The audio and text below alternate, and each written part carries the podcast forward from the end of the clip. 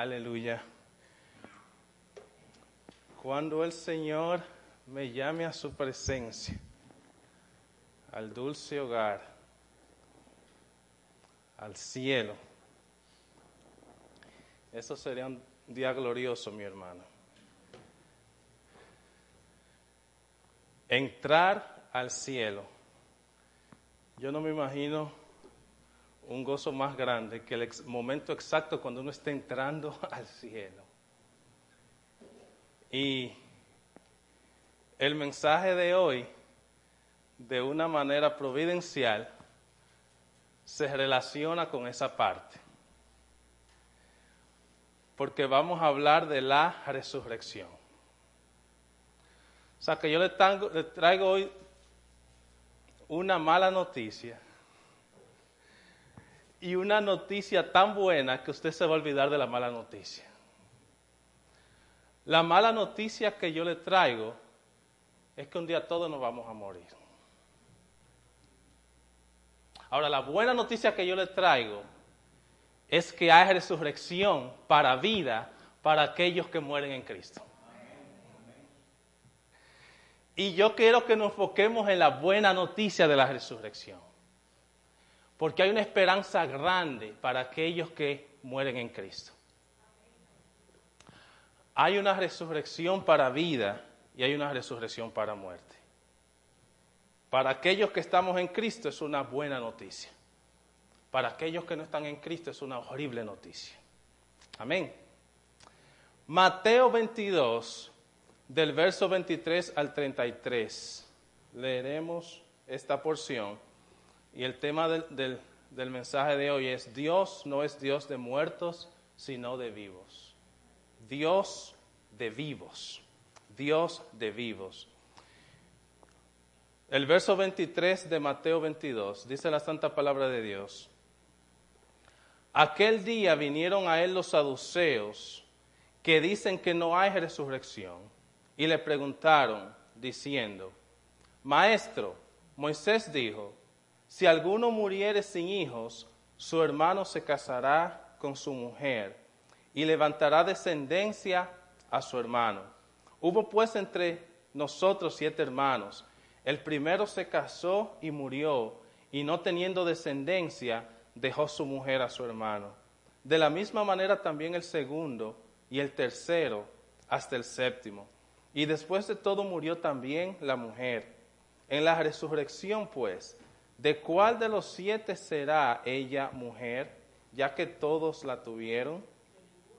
Entonces respondió Jesús, le dijo, erráis, ignorando las escrituras y el poder de Dios, porque en la resurrección ni se casarán ni se darán en casamiento, sino que serán como los ángeles de Dios en el cielo.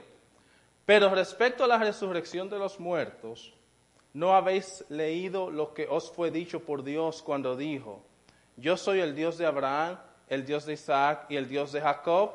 Dios no es Dios de muertos, sino de vivos. Oyendo esto, la gente se admiraba de su doctrina. Vamos a orar. Padre, gracias por tu palabra que es viva, eficaz, Señor, penetra Señor, que penetre en nuestros corazones, que tu palabra redarguya, que tu palabra transforme. Te pido, Señor, que tu Espíritu Santo trabaje en nuestros corazones ahora. Que seamos, Señor, no solamente oidores, sino también hacedores de tu palabra, por el poder de tu Espíritu Santo. En el nombre poderoso de Jesús, amén y amén. Mi hermano Mike ya resumió el sermón de hoy. No, ¿verdad? Ninguno. Eh, pero vamos a exponer estos versos y a manera de recordatorio rápido, eh, recuérdense de lo que hablamos el domingo pasado acerca de cómo los fariseos, ¿se acuerdan? Y los herodianos querían engañar a nuestro Señor Jesucristo.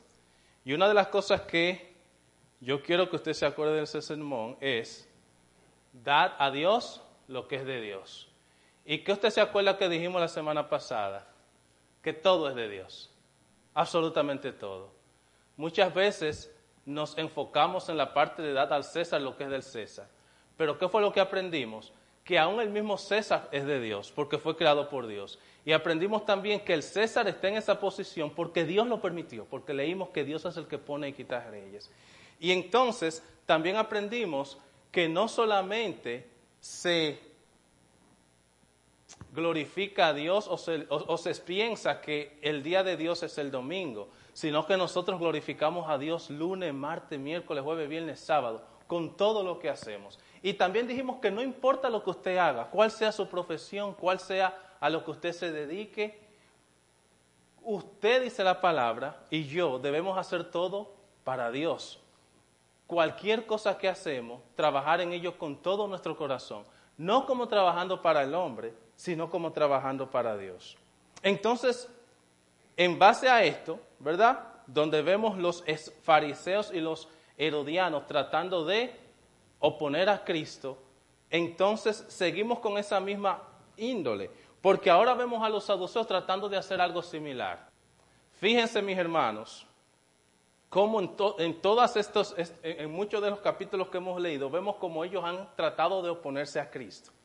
Y con esta pregunta los saduceos siguen tratando de buscar algo en Cristo. Pero como siempre, nuestro Cristo, nuestro Señor Jesús, que es, que dijimos el domingo pasado, todopoderoso, que conoce todo. Usted se fija que es un decir, leemos comúnmente, después de todos esos, estos ataques, que termina diciendo algo similar. Oyendo esto la gente se admiraba de su doctrina. O sea, por más que atacaban a Jesús, cuando nuestro Señor Jesucristo correspondía con palabras de verdad y sabiduría, la gente se quedaba, como decimos, que no, sin argumento. Se quedaba que no podía decir más nada. Simplemente admiraba la doctrina de nuestro Señor Jesucristo. Y en esta hora, eh, en esta tarde, quiero que pensemos en tres puntos a medida que exponemos el texto. Número uno, los fariseos no creían en la resurrección. Repito, los saduceos, perdón, los saduceos, no los fariseos. Los saduceos no creían en la resurrección. Número dos, Jesucristo enseña sobre la resurrección. Y tercero, lo que implica la doctrina de la resurrección. ¿Cuál es la implicación de esa doctrina de la resurrección? Y comenzando con el punto uno, los saduceos no creían en la resurrección. Lo vemos eso del versículo 23 al 28 aquel día vinieron a él los saduceos que dicen que no hay resurrección. Que dicen que no hay resurrección. ¿Quiénes eran los fariseos? Eran parte de los líderes religiosos de Israel. Había algo que se llamaba el Sanedrín. El Sanedrín era como la corte suprema de Israel. Y estaba compuesto por 70 hombres y uno de ellos era el sumo sacerdote. Ese Sanedrín habían fariseos y habían saduceos. Los fariseos y los saduceos, aunque ambos eran líderes religiosos, no, eran como de partidos de religión diferente, en el sentido de que había cierta diferencia doctrinal entre unos y los otros.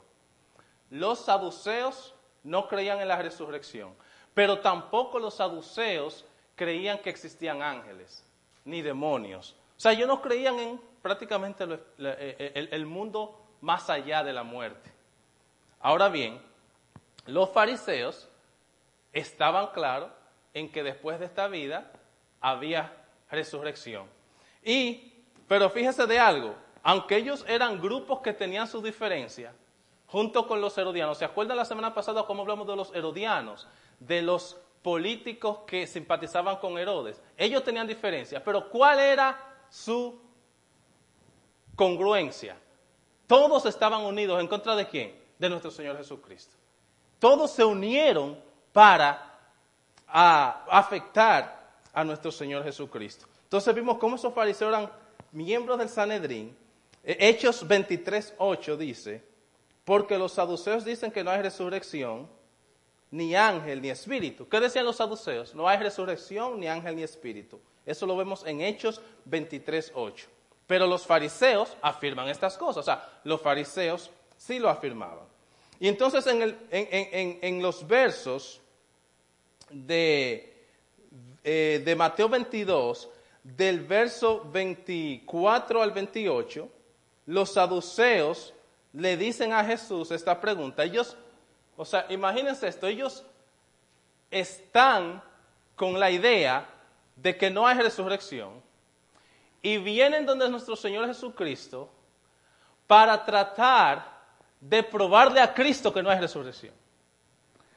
Ellos tratan de probarle a Cristo que no hay o sea, en otras palabras, ellos dicen, lo vamos a agarrar por ahí, porque en Deuteronomio, capítulo 25, eh, 5 al 10, está lo que se llama la, la ley del levirato, o sea, en el, en el sentido de que el mismo Señor, el mismo Dios le dijo a los israelitas estas cosas, es cierto. Si moría un hombre, eso está, no lo voy a leer en todo, pero lo puede leer usted en Deuteronomio 25, 5 al 10. Si moría un hombre y la esposa, por ejemplo, no, eh, eh, eh, no tenían hijos ni nada, esa esposa pasaba al hermano. Eso no lo hacemos ya, ¿verdad que no? Porque esto es parte del antiguo pacto. Y eso también tenía una razón, aunque ahora lo vemos muy raro y horrible, ¿verdad? En ese tiempo tenía una, una razón social para eso. ¿Cuál era la razón social, mis hermanos? Que estamos hablando, ubíquese, estamos hablando de miles de años atrás tres mil años, cuatro mil años atrás. Estamos hablando no en el siglo XXI, tres mil o cuatro mil años atrás, cuando se dio la ley, ¿verdad? En ese tiempo, mis hermanos, una mujer viuda, si no tenía asistencia de un familiar de la misma familia, ¿usted sabe qué pasaba? Terminaba en la calle o terminaba eh, eh, eh, siendo prácticamente mendiga. Esta ley que Dios le dio a los israelitas era algo de amor. ¿Por qué? Porque preservaba el bienestar social de la mujer. En ese tiempo, la mujer, de hecho, quería que eso fuese así. Y exigía que eso fuese así. Y entonces, por supuesto, ya esto no es así, estamos, vino el nuevo pacto, ya es, hay muchísimas cosas que han cambiado del Antiguo Testamento ahora al Nuevo Testamento. Pero los saduceos querían usar eso para tratar de probar su argumento de que no hay resurrección. Entonces le dicen a nuestro Señor Jesucristo, Señor, si tú dices que, o sea, nosotros no creemos en la resurrección por lo que dice Deuteronomio 25 de 5 al 10. Y entonces le, dicen al Señor, le preguntan a, nuestro Señor Jesucristo esa pregunta hipotética. Bueno, maestro, Moisés dijo, si alguno muriere sin hijos, en el, el verso 24, su hermano se casará con su mujer y levantará descendencia a su hermano. Y el verso 25, pues hubo pues entre nosotros siete hermanos. El primero se casó y murió y así sigue, sigue hasta el séptimo y le hace la pregunta entonces, en la resurrección, ¿de cuál de los siete será ya mujer, ya que todos eh, eh, eh, fueron, fueron sus esposos? Como le dije, para tratar de probar su argumento de que no hay resurrección. Y los, los saduceos trataron de usar la ley del liberato como evidencia para ellos de que no hay resurrección. Y otro punto importante es que los saduceos mostraron con esa no creencia en la resurrección de que no tenían fe en Cristo, ni creían en Jesucristo. ¿Por qué? Porque hemos visto en algunos, en algunos capítulos anteriores cómo nuestro Señor Jesucristo había hablado de que Él iba a resucitar, de que Él iba a morir y iba a resucitar. Por ejemplo, en Mateo 20, del 18 al 19. He aquí subimos a Jerusalén y el Hijo del Hombre será entregado a los principales sacerdotes y a los escribas y le condenarán a muerte le entregarán a los gentiles para que le escarnezcan, le azoten y le crucifiquen. Mas al tercer día, ¿qué? Resucitará. Ellos no creían en la resurrección de Cristo. Entonces con esto vamos al punto número dos. Jesucristo enseña sobre la resurrección. Cuando Jesucristo escuchó esa pregunta en el versículo 29, ¿qué dice? De Mateo 22. Entonces respondiendo Jesús les dijo, erráis, ignorando las escrituras y el poder de Dios. En otras palabras, una vez más, ustedes están en error. Una vez más, erráis. Y ustedes erráis ignorando las escrituras e ignorando también el poder de Dios.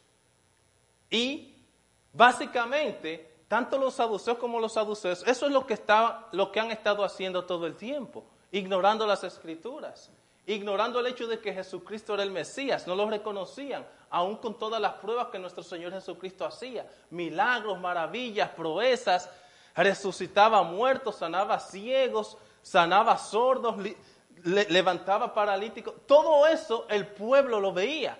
Y muchísimas de las cosas que ellos veían en Cristo eran las cosas que estaban profetizadas en el Antiguo Testamento, en el libro de Isaías, en el libro de Jeremías, en el libro de todos los profetas mayores y menores del Antiguo Testamento.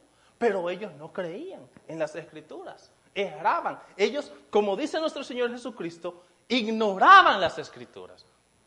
Porque eso es un punto clave. Déjeme decirle algo.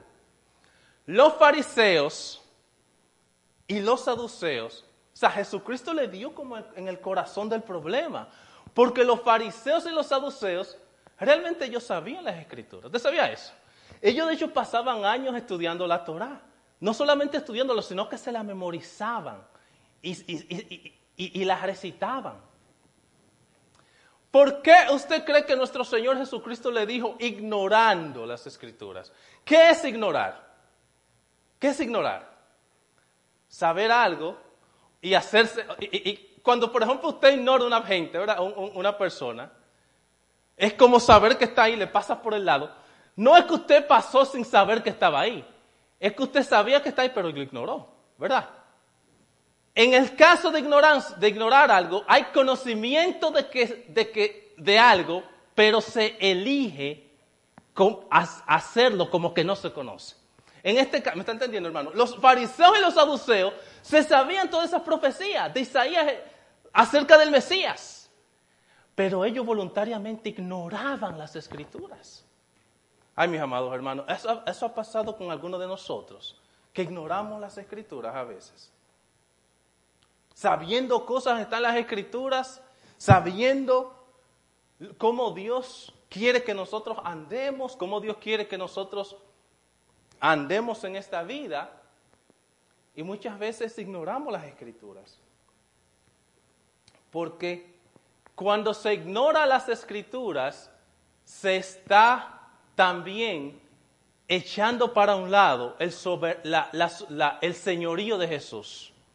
No, yo ignoro lo que Jesús manda en su palabra y voy a hacer lo que yo quiero hacer. Esa es una manera de ignorar las escrituras. Que Dios nos ayude a no ser como los saduceos y los fariseos, que sabiendo las escrituras, ignoraban las escrituras. Entonces, en el verso 29, entonces Jesús le respondió, erráis, y no, ignorando las escrituras y el poder de Dios. Porque en la resurrección ni se casarán, ni se darán en casamiento, sino que serán como los ángeles de Dios en el cielo. Los ángeles no se casan, ¿verdad que sí? Jesucristo tomó una parte, porque tampoco es que somos exactamente como los ángeles. Eh, Amén. Somos criaturas diferentes. Hay muchos que dicen, ¿verdad? Cuando se muere alguien, llegó otro ángel al cielo, ¿no? no ya los ángeles ya que están no asuman ni restan, sino que llegó, ¿verdad? Un ser humano que murió al cielo. No hay lo que se llama una exactitud, no son la misma cosa, pero en la parte, en esta parte, Dios, Jesús, compara a los ángeles con los hombres. ¿Qué pasará con nosotros después que muramos y entremos al cielo? ¿Va a seguir habiendo matrimonio? No, no va a seguir habiendo matrimonio. Y, déjeme decirle algo, eso es algo que mi esposa Hardis y yo a veces nos entristecemos. y ella me pregunta, yo le pregunto, ¿tú no vas a ser mi esposa en el cielo? Y wow, yo me voy a sentir raro viéndote y que tú no eres mi esposo o mi esposa. Y, y una vez lo comenté con otro pastor y tenía la misma, o sea, e-, ese sentimiento humano que uno tiene como, ¿cómo no vas a ser mi esposo? Y más cuando uno ama a su esposa y su esposa, cuando hay amor, porque eh, hay cierto matrimonio en el mundo que le dan gracias a Dios que, que, no van a ser, que no van a estar juntos en el cielo, ¿verdad que sí? Pero yo no estoy hablando de nada del mundo. Estamos hablando de hijos de Dios, porque si somos hijos de Dios y no queremos estar con nuestra esposa en el cielo, hay un problema serio ahí, que hay que arrepentirse entonces para entrar al cielo, porque entonces hay que cuestionar nuestra entrada al cielo. Por lo menos en eso yo estoy contento porque mi esposa y yo queremos estar en el cielo juntos. Y eso es algo positivo, ¿verdad que sí? Hermanos. Wow. Y el Señor le dice, en el cielo ni se dará, ni se casarán, ni se, ni, se, ni, se, ni se casarán, ni se darán en casamiento. Y por eso no compara los ángeles. En el cielo. Y entonces ahí es que yo quiero llegar con ustedes. Porque muchas veces nosotros creemos como que cosas buenas de esta tierra las vamos a perder en el cielo. Y es totalmente lo contrario, mis hermanos. Las cosas buenas que nosotros experimentamos en esta tierra va a ser infinita y millonmente mejores en el cielo. De tal manera que nuestra relación aquí en la tierra va a ser mucho mejor en el cielo, de tal manera que lo que vemos aquí es como una sombra de lo que el cielo será. Mis hermanos, comencemos con algo sencillo. Una calle por más bonita que usted la vea, ¿verdad? Por una tarbia bien bonita que usted la vea, en el cielo dice la palabra que el Juan el apóstol, cuando el Señor lo traspuso, o sea, en la isla de Pasmo, ¿verdad? El Señor lo llevó la visión de Apocalipsis y le mostró el cielo. Y una de las cosas que nosotros vemos ahí es que él no encontraba cómo definir las cosas. Porque no había palabra humana para definir el cielo. De tal manera que él decía, wow, y las calles son como calles de oro. No era de oro, mi hermana, era algo que es mejor que el oro. Pero que él no sabía eso y lo mejor que él podía comparar aquí en la tierra es con el oro. Por lo tanto le decía, calle como de oro y mar como de cristal. Y entonces fíjese de algo. ¿Qué es lo que uno hace en una calle? Uno camina, ¿verdad que sí? Y, y, y si el lugar en el cual uno va a caminar va a ser como oro, imagínese todo lo demás. Por ejemplo, imagínese el gran cañón del cielo, una cosa que uno no se puede imaginar. Imagínese la catarata del Niágara del cielo. Imagínese un parque nacional de esa belleza que vemos aquí en la tierra, pero multiplique eso por millones de veces más bello y más esplendoroso y más grande. Es millones de veces mejor. Por eso, esas cosas que nosotros creemos que vamos a extrañar en esta tierra, realmente no las vamos a extrañar. Porque cuando veamos lo del cielo, vamos a decir, oh, pero eso no era nada.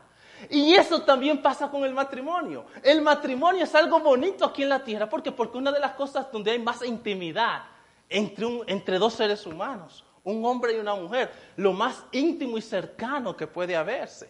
Pero en el cielo esa intimidad va a ser muchísimo mayor. Pero entonces no va a ser con tu esposo o con tu esposa, sino que va a ser con el mismo Dios directamente. Tú vas a estar unido con Cristo. De tal manera, ¿cómo tú crees que te puede hacer falta algo estando unido con Cristo? Que es la fuente de todo la satisfacción que podamos tener. Como dijo el rey David. Gloria al Señor. Mi alma tiene sed de ti, del Dios vivo. Cuando estemos en el cielo con Cristo unido, nuestra alma no va a tener sed de nada, va a estar completamente satisfecha. Algo que nada en esta tierra puede lograr. Una satisfacción como usted no se puede imaginar.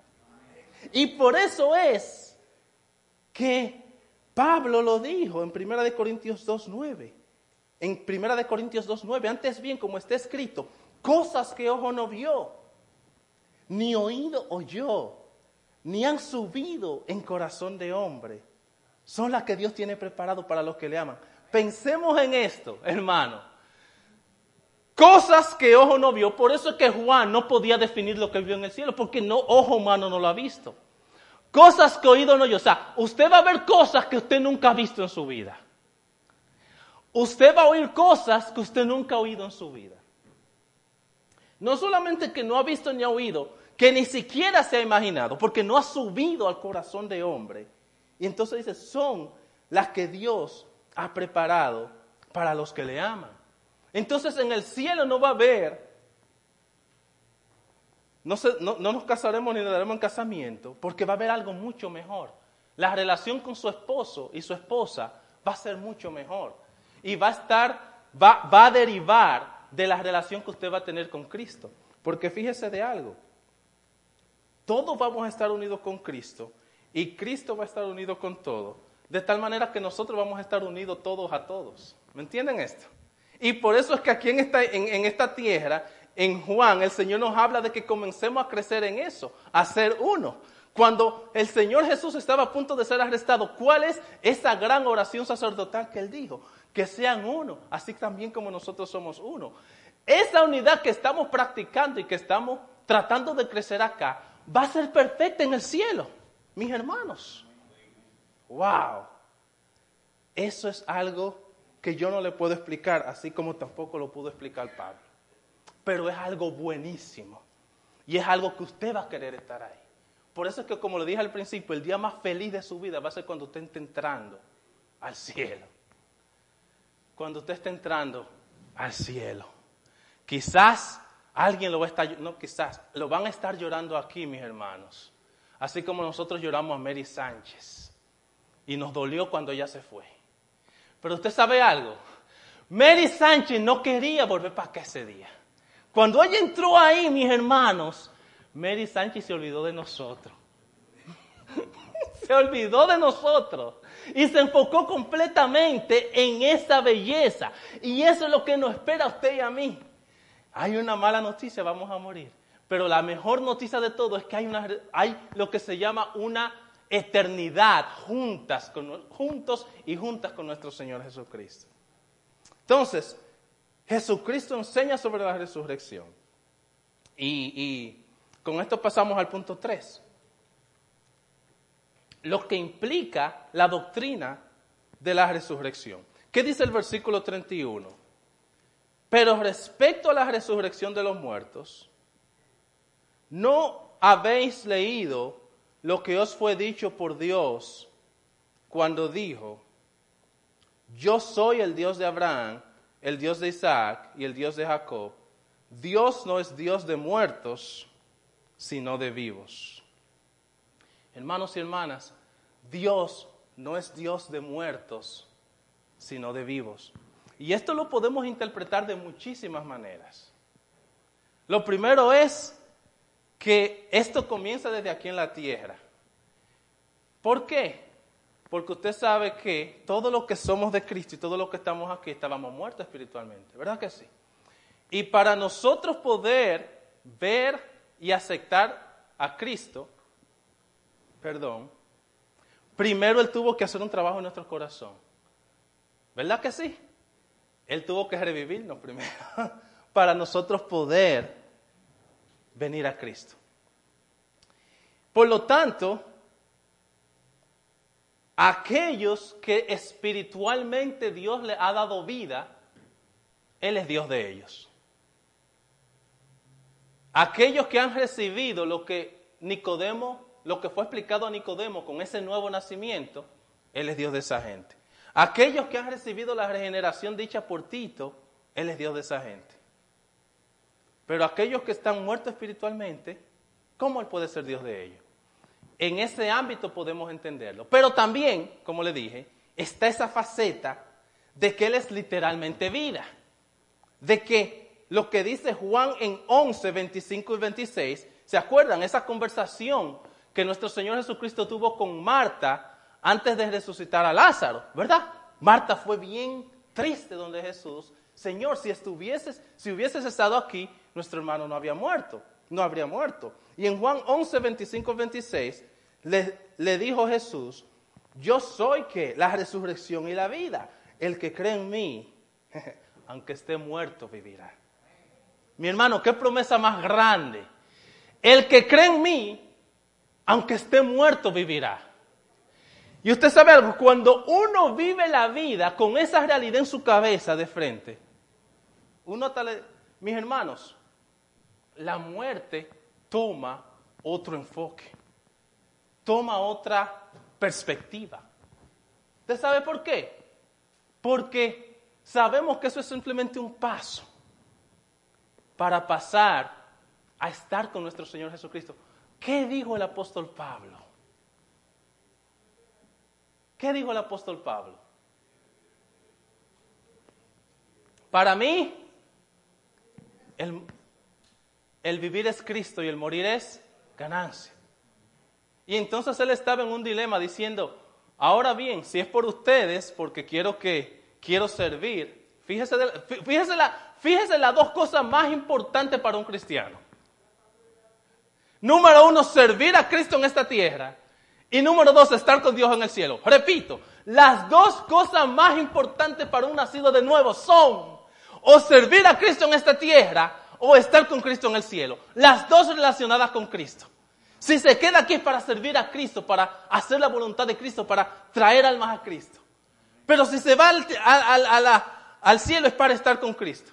Y él entonces, él tenía eso en su cabeza como las dos cosas más importantes del propósito de su existencia. Y decía, yo quiero estar con Cristo. Ahora, si Él me deja aquí, me gozo por ustedes, porque es para servirle a Cristo. Ahora, hermano, ¿qué usted cree de algo cuando, de, usted y yo, por ejemplo, que tengamos otra cosa más importante en nuestra vida? Lo más importante en nuestra vida es si estamos aquí para servir a Cristo, para predicar su palabra, para crecer en santificación. Si nos vamos es para estar con Cristo, que es muchísimo mejor. Pero todo está relacionado a Cristo. Amén. Entonces eso le dijo Jesús a Marta. Yo soy la resurrección y la vida. El que cree en mí, aunque esté muerto, vivirá. Y todo aquel que vive y cree en mí no morirá eternamente. ¿Crees esto? Le dijo el Señor a Marta. No moriré eternamente, mis hermanos. Juan 15, 21. Porque como el Padre levanta a los muertos y les da vida, así también el Hijo a los que quiere da vida. En este caso, eso es uno de los tantos versículos que habla acerca de la deidad de Cristo. Todo lo que el Padre puede hacer, el Hijo lo puede hacer, porque son la misma esencia. Todo lo que Yahweh, Jehová, Dios el Padre puede hacer, es exactamente lo mismo que Jesús, Cristo puede hacer, porque son la misma cosa. Así como el Padre levanta de los muertos, así también yo puedo levantar de los muertos. ¿Qué está diciendo? Somos lo mismo. Y por supuesto el Espíritu Santo también puede hacer porque es lo mismo. O sea, la doctrina de la Trinidad es algo que no podemos, porque ¿cómo se puede explicar eso si no son lo mismo? No se puede, ¿verdad que no? No es que son dos dioses, es que son lo mismo, una sola esencia. No es que el Padre es más poderoso que el Hijo, no, señores, lo mismo.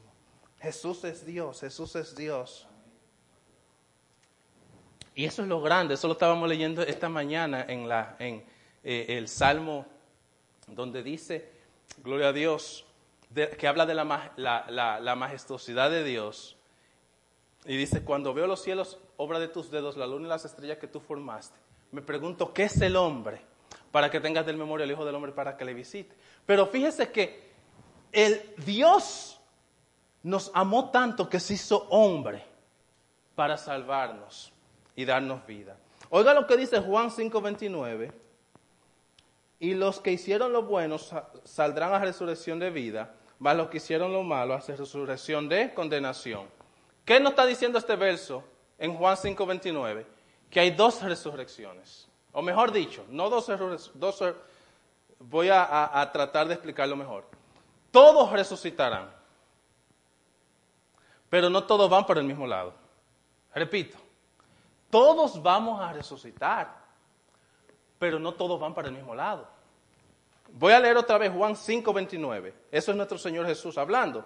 Y los que hicieron lo bueno saldrán a la resurrección de vida, más los que hicieron lo malo a la resurrección de condenación. ¿Cuántas, cuántas resurrecciones dice este verso? Una de vida y una de condenación. Hay una resurrección de vida y hay una resurrección de condenación. ¿Qué es lo que hace la diferencia entre una resurrección y otra? Tener o no a Cristo. Tener o no a Cristo hace la diferencia entre resucitar para vida o resucitar para condenación. Hmm. Si tú no tienes, o sea, si, si tú no eres cristiano, esto yo creo que te debe instar a correr a Cristo, a correr y venir corriendo a Cristo. Porque la resurrección de vida es solamente posible por medio de ese sacrificio que hizo Jesús en la cruz. Si nosotros no tenemos fe en Cristo y en ese sacrificio, no hay resurrección para vida. Si no hay fe en Cristo, no hay resurrección para vida. Hay un solo Dios y un solo mediador entre Dios y los hombres. Jesucristo hombre. Ahora, Él dio su vida precisamente para evitar esa resurrección de condenación. Ya Dios hizo lo que había que hacer. ¿Qué más puede hacer Dios? Vamos a ver. Dejar su trono, venir aquí a esta tierra, corrupta, hacerse hombre, venir y nacer en un pesebre. No nació en un palacio, en un pesebre, con un pesebre. Como dice Filipenses, la humillación de Cristo. ¿Tú qué más puede él hacer por ti? Él no quiere que te vayas a esa resurrección de condenación. Él quiere la resurrección de vida. Y Él ya dio los medios para que haya resurrección de vida para ti. ¿Qué más puede hacer? Él dio su vida por ti. Y Él no quiere. Dice Pedro, ¿verdad? No quiere que ninguno perezca, sino que todos procedan al arrepentimiento. Entonces, Daniel 12.2 también habla de esa, de, oiga lo que dice Daniel 12.2. Y muchos de los que duermen en el polvo de la tierra serán despertados unos para vida eterna y otros para vergüenza y confusión perpetua. Daniel 12.2. Unos para vida eterna y otros para vergüenza y confusión perpetua. Eso está otra vez hablando de que todos resucitarán, pero unos resucitarán para vida. Y entonces aquí lo pone de una manera diferente. Dice para vergüenza. Mis hermanos, ese lugar de condenación va a estar lleno de tantas cosas malas. Va a estar lleno de sufrimiento, va a estar lleno de dolor, va a estar lleno de vergüenza, dice Daniel 12, y confusión perpetua. Es un lugar horrible que las escrituras hablan. Y el Señor Jesús murió en la cruz para evitar que la gente se vaya a ese lugar. Amén. Y ese lugar, usted sabe que la gente dice que Dios no está en el infierno. Y Arceus Sproul dice que, que sí está en el infierno. Y yo nunca, o sea, eh, eh, eh, yo era uno de los, de lo que creía eso, ¿verdad? Antes. Gracias a Dios que ¿verdad? Dios, como, Dios hace que uno crezca. Yo, ¿cómo que Dios está en el infierno? Bueno, la ira de Dios está en el infierno. La ira de Dios está, y la justicia de Dios está en el infierno. La misericordia, la gracia, el amor de Dios está en el cielo. Entonces, Dios es glorificado con lo que están en el infierno y también con lo que están en el cielo.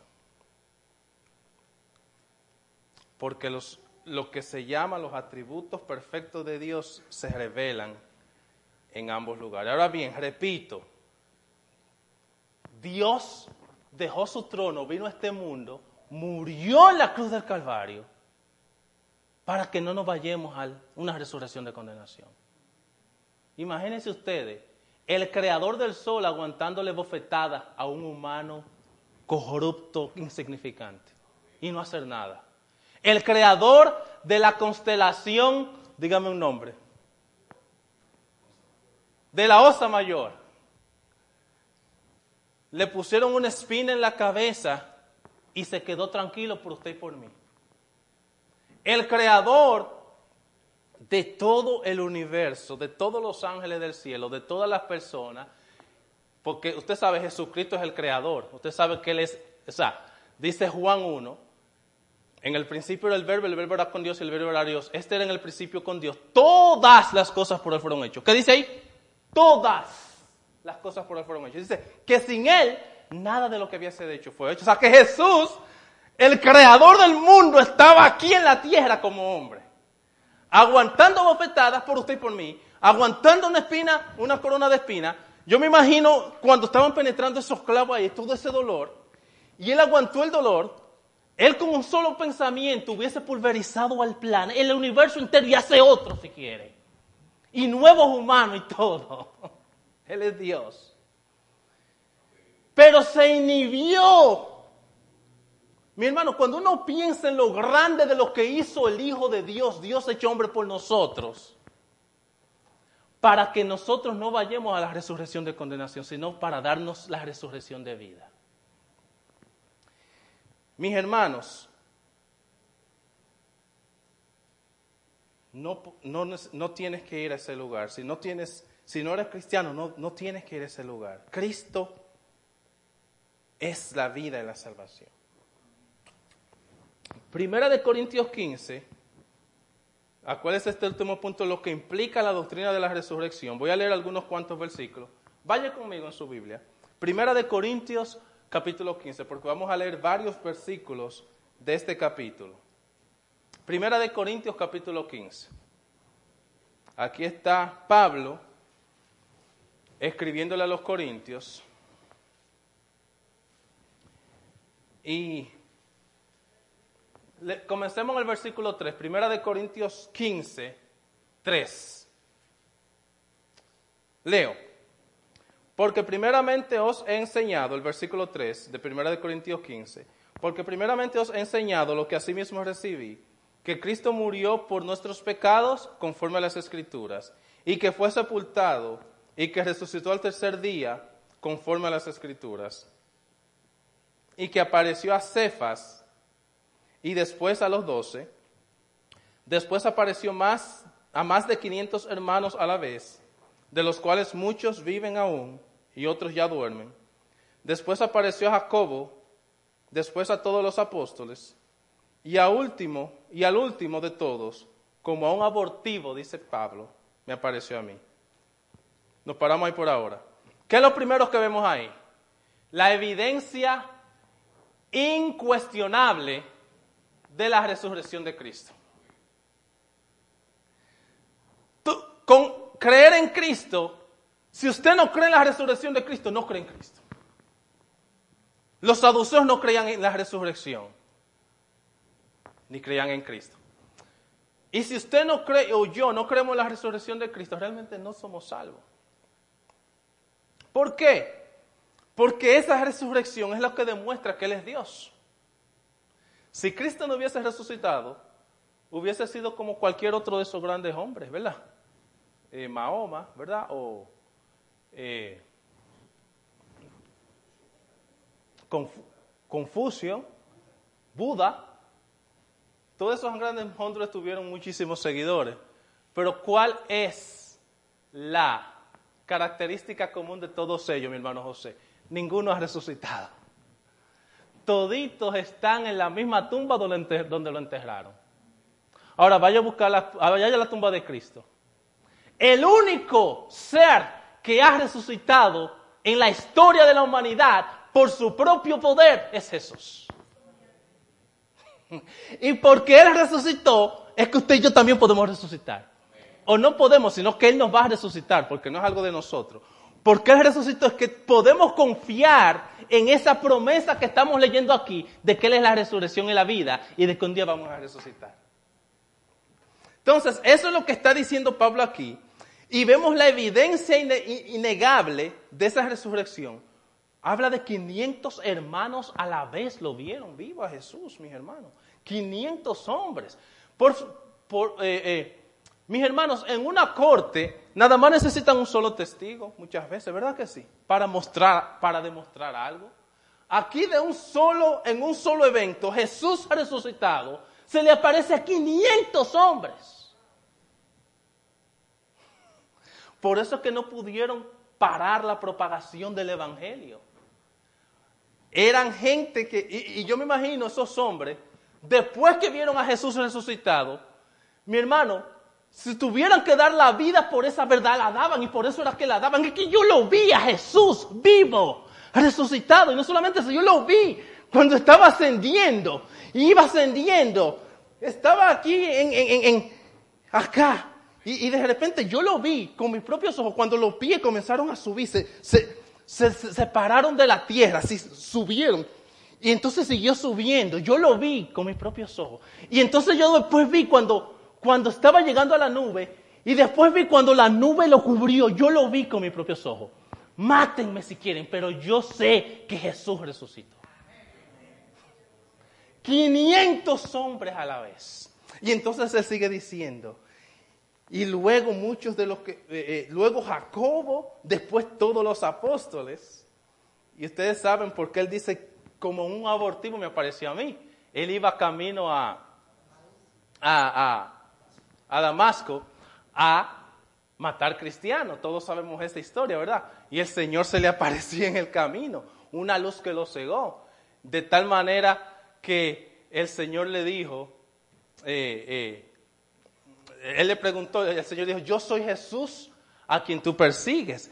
Dura cosa te es dar goces contra el aguijón. O sea, Jesús se le apareció también a Pablo. Y ahora vamos a otro punto importante. Uno de los requisitos para los apóstoles era que habían visto a Jesús. Y Pablo es apóstol porque él vio a Jesús. ¿Me entienden, hermano, por dónde voy? No voy a seguir por ahí para... Es otro mensaje. Pero él es el último apóstol porque fue el último que vio a Jesús. Amén. Estamos claros en eso. El verso 12, primera de Corintios 15. ¿Qué dice el versículo 12? Léalo conmigo. Pero si se predica de, pero si se predica de Cristo que resucitó de los muertos, ¿cómo dicen algunos entre vosotros que no hay resurrección de los muertos? El verso 13. Porque si no hay resurrección de muertos, tampoco Cristo resucitó. Y el verso 14. Y si Cristo no resucitó, vana es entonces nuestra predicación. Vana es también nuestra fe. Imagínense ustedes, si Cristo no resucitó, ¿qué estamos haciendo aquí? Todo es vano. No hay esperanza para, para nadie entonces. Pero porque Cristo resucitó, es que hay esperanza y es que hay evangelio y que hay predicación y que hay fe y que hay todo esto. Pablo lo dice claro aquí en, en el versículo 14, si Cristo no resucitó, van es entonces nuestra predicación, van es también vuestra fe. El versículo 15, y somos hallados falsos testigos de Dios, porque hemos testificado de Dios que Él resucitó a Cristo, al, el cual nos resucitó, si en verdad los muertos nos resucitan. O sea, Él decía, entonces estamos diciendo mentira, en otras palabras. Oiga lo que dice, eh, si, si, si Cristo no resucitó, Pablo dice, entonces lo que estamos predicando es mentira. Oiga lo que dice el versículo 16. Porque si los muertos no resucitan, tampoco Cristo resucitó. Y el verso 17, y si Cristo no resucitó, vuestra fe es vana, aún estáis en vuestros pecados. Escuche esto. Si Cristo nos resucitó, oiga la implicación de la resurrección, que es el tercer punto que estamos hablando, ¿verdad? Si Cristo nos resucitó, estamos en nuestro pecado todavía. Si Cristo nos resucitó, ninguno de nuestros pecados son perdonados todavía. Porque Él es poderoso para perdonar pecado, porque tiene poder sobre la muerte y sobre todo. Su resurrección demuestra su poder de perdonar los pecados y también demuestra, ¿verdad?, el poder de darnos salvación. Entonces, oiga lo que dice el verso 17. Y si Cristo nos resucitó, vuestra fe es vana, aún estáis en vuestros pecados. Y oiga lo que dice el, el, el versículo 58. Así que hermanos míos, amados, estad firmes y constantes, creciendo en la obra del, del, Señor siempre, sabiendo que vuestro trabajo en el Señor no es en vano. O sea, todo lo que uno pueda pasar en este mundo, todas las aflicciones, todos los problemas, nada de eso es en vano, porque hay una promesa que podemos confiar en Cristo, que porque Él resucitó, Él tiene poder para dar vida eterna a aquellos que confían en Él como su único y suficiente Salvador. Entonces, hemos visto tres puntos. Número uno, los saduceos no creían en la resurrección. Número dos, Jesucristo enseña sobre la resurrección. Y número tres, lo que implica la importancia de la doctrina de la resurrección. Yo le exhorto a usted, mi hermano, por asunto de tiempo, yo no puedo, tengo más cosas que decir aquí. Ese primero de Corintios 15 es una joya. Léaselo esta noche, entero, y medite en eso. Hay cosas que yo no, no tengo tiempo para seguir abundando. Pero por favor, primera de Corintios 15, léase ese capítulo entero esta noche, en su casa, antes de dormir. Y piense en esa verdad de la resurrección de Cristo, en esa promesa de resurrección para nosotros, en lo que costó y lo que significa eso. Y déjeme decirle que usted se va a ir a su cama contento y se va a dormir, mire, muerto de risa, como dice mi hermano Pedro. Se va a morir contento, digo, perdón, se va a dormir, excúseme hermano, se va a dormir contento cuando usted analice 1 Corintios 15 antes de, porque tiene 58 capítulos, 58 versos, léalo por favor. Para terminar, aplicaciones. Lo que dije ahorita, si no eres cristiano y has escuchado este mensaje, quiero que sepas que hay resurrección para vida solo en Cristo. Te invito, ¿verdad? Eh, eh, o sea, te, insto te, a que busques de Dios, mis hermanos. Ven a Cristo. Él es el único que puede salvarte. Él es el único que puede dar vida eterna. ¿Qué dijo ahorita? Él es el único que hace la diferencia entre resurrección para vida y resurrección para condenación. Él es el único que hace la diferencia, como dice Daniel, entre resurrección para vida eterna o resurrección para vergüenza y confusión perpetua. Cristo es el único que hace la diferencia. Ven a Cristo, acércate a Cristo, si tú eres cristiano, agárrate más de Cristo. Aférrate a Cristo. Aprende más de Cristo. Imita más a Cristo. Cristo. Todo el tiempo. Porque es el único que hace la diferencia. Si hay algo que te preocupa de este mundo que no está relacionado con Cristo, relacionalo con Cristo y busca a Cristo. Amén. ¿Qué dije ahorita que las dos cosas más importantes para la mente de Pablo? Si, si estás en esta vida es para servir a Cristo y si te vas al cielo es para estar con Cristo. Todo lo demás que salga de ahí. Amén. A mis hermanos y hermanas que somos de Cristo quiero recordarles tres cosas rápido. Primero, temamos solo a Dios. Eh, muchas veces uno se preocupa por, por este cuerpo, ¿verdad? como le dije ahorita, esa gente que vieron a Cristo resucitar, ascender, no le, importara, no le importó dar su cuerpo por Cristo, porque ellos habían una esperanza más grande. Había. ¿Qué es lo que dice nuestro Señor en Mateo 10, 28? Y no temáis a los que matan el cuerpo, mas el alma no pueden matar. Temed, más bien aquel que puede destruir el alma y el cuerpo en el infierno. Mi hermano, si por Cristo tenemos que dar nuestra vida, hagámoslo como lo hacían esos primeros cristianos, que muchas veces sabían que iban a morir mañana y estaban cantando la noche anterior, porque ellos sabían que había una promesa que era mucho mayor que todo en esta tierra. Segundo, cuando estemos en aflicciones, recordemos esta gran verdad, que un día resucitaremos y estaremos con Cristo. ¿Qué dice Romanos 8:18? Pues tengo por cierto que las aflicciones del tiempo presente no son comparables con la gloria venidera que nosotros ha de manifestarse. Yo no sé cuál sea su aflicción, y todos tenemos aflicciones, ¿verdad? Tenemos, es parte, porque de hecho el hecho de ser perseguido por Cristo, de tú ser el único en tu trabajo que habla la verdad y todo el mundo te va contra ti, eso es aflicción por Cristo. Muchas veces hay que hasta dejar el trabajo por Cristo. Pero en medio de esa dificultad, uno se acuerda de este texto. Y yo creo que por eso es, mi hermano, que el fruto de gozo está conectado con uno meditar en las verdades bíblicas. Porque hay cosas que si uno medita en eso, aunque sea el problema que uno tenga, por ejemplo este verso, pues tengo por cierto que las aflicciones del tiempo presente no son comparables con la gloria venidera que en nosotros ha de manifestarse. Eso es el Pablo hablando a los romanos en 8.18. Tercero, y lo último, en estos últimos meses muchos ah, se han muerto algunos hermanos en esta iglesia, han, fallecido algunos hermanos. Ahorita mencioné a nuestra madre hermana Mary Sánchez, ¿verdad? Ella y, varios hermanos han fallecido. Eh, pero después de este mensaje, yo quiero que, recordemos esta verdad acerca de la resurrección. Un día nos reuniremos con nuestros amados hermanos, nuestros amados hermanos y hermanas que han partido. Quiero leerles primera de Tesalonicenses 4, 13 al 18. Lo puede escuchar nada más. Tampoco queremos, hermanos, que ignoréis acerca de los que duermen, para que no os entristezcáis como los que no tienen esperanza. O sea, aquellos que no tienen esperanza tienen una tristeza que no tiene consolación, podríamos decir.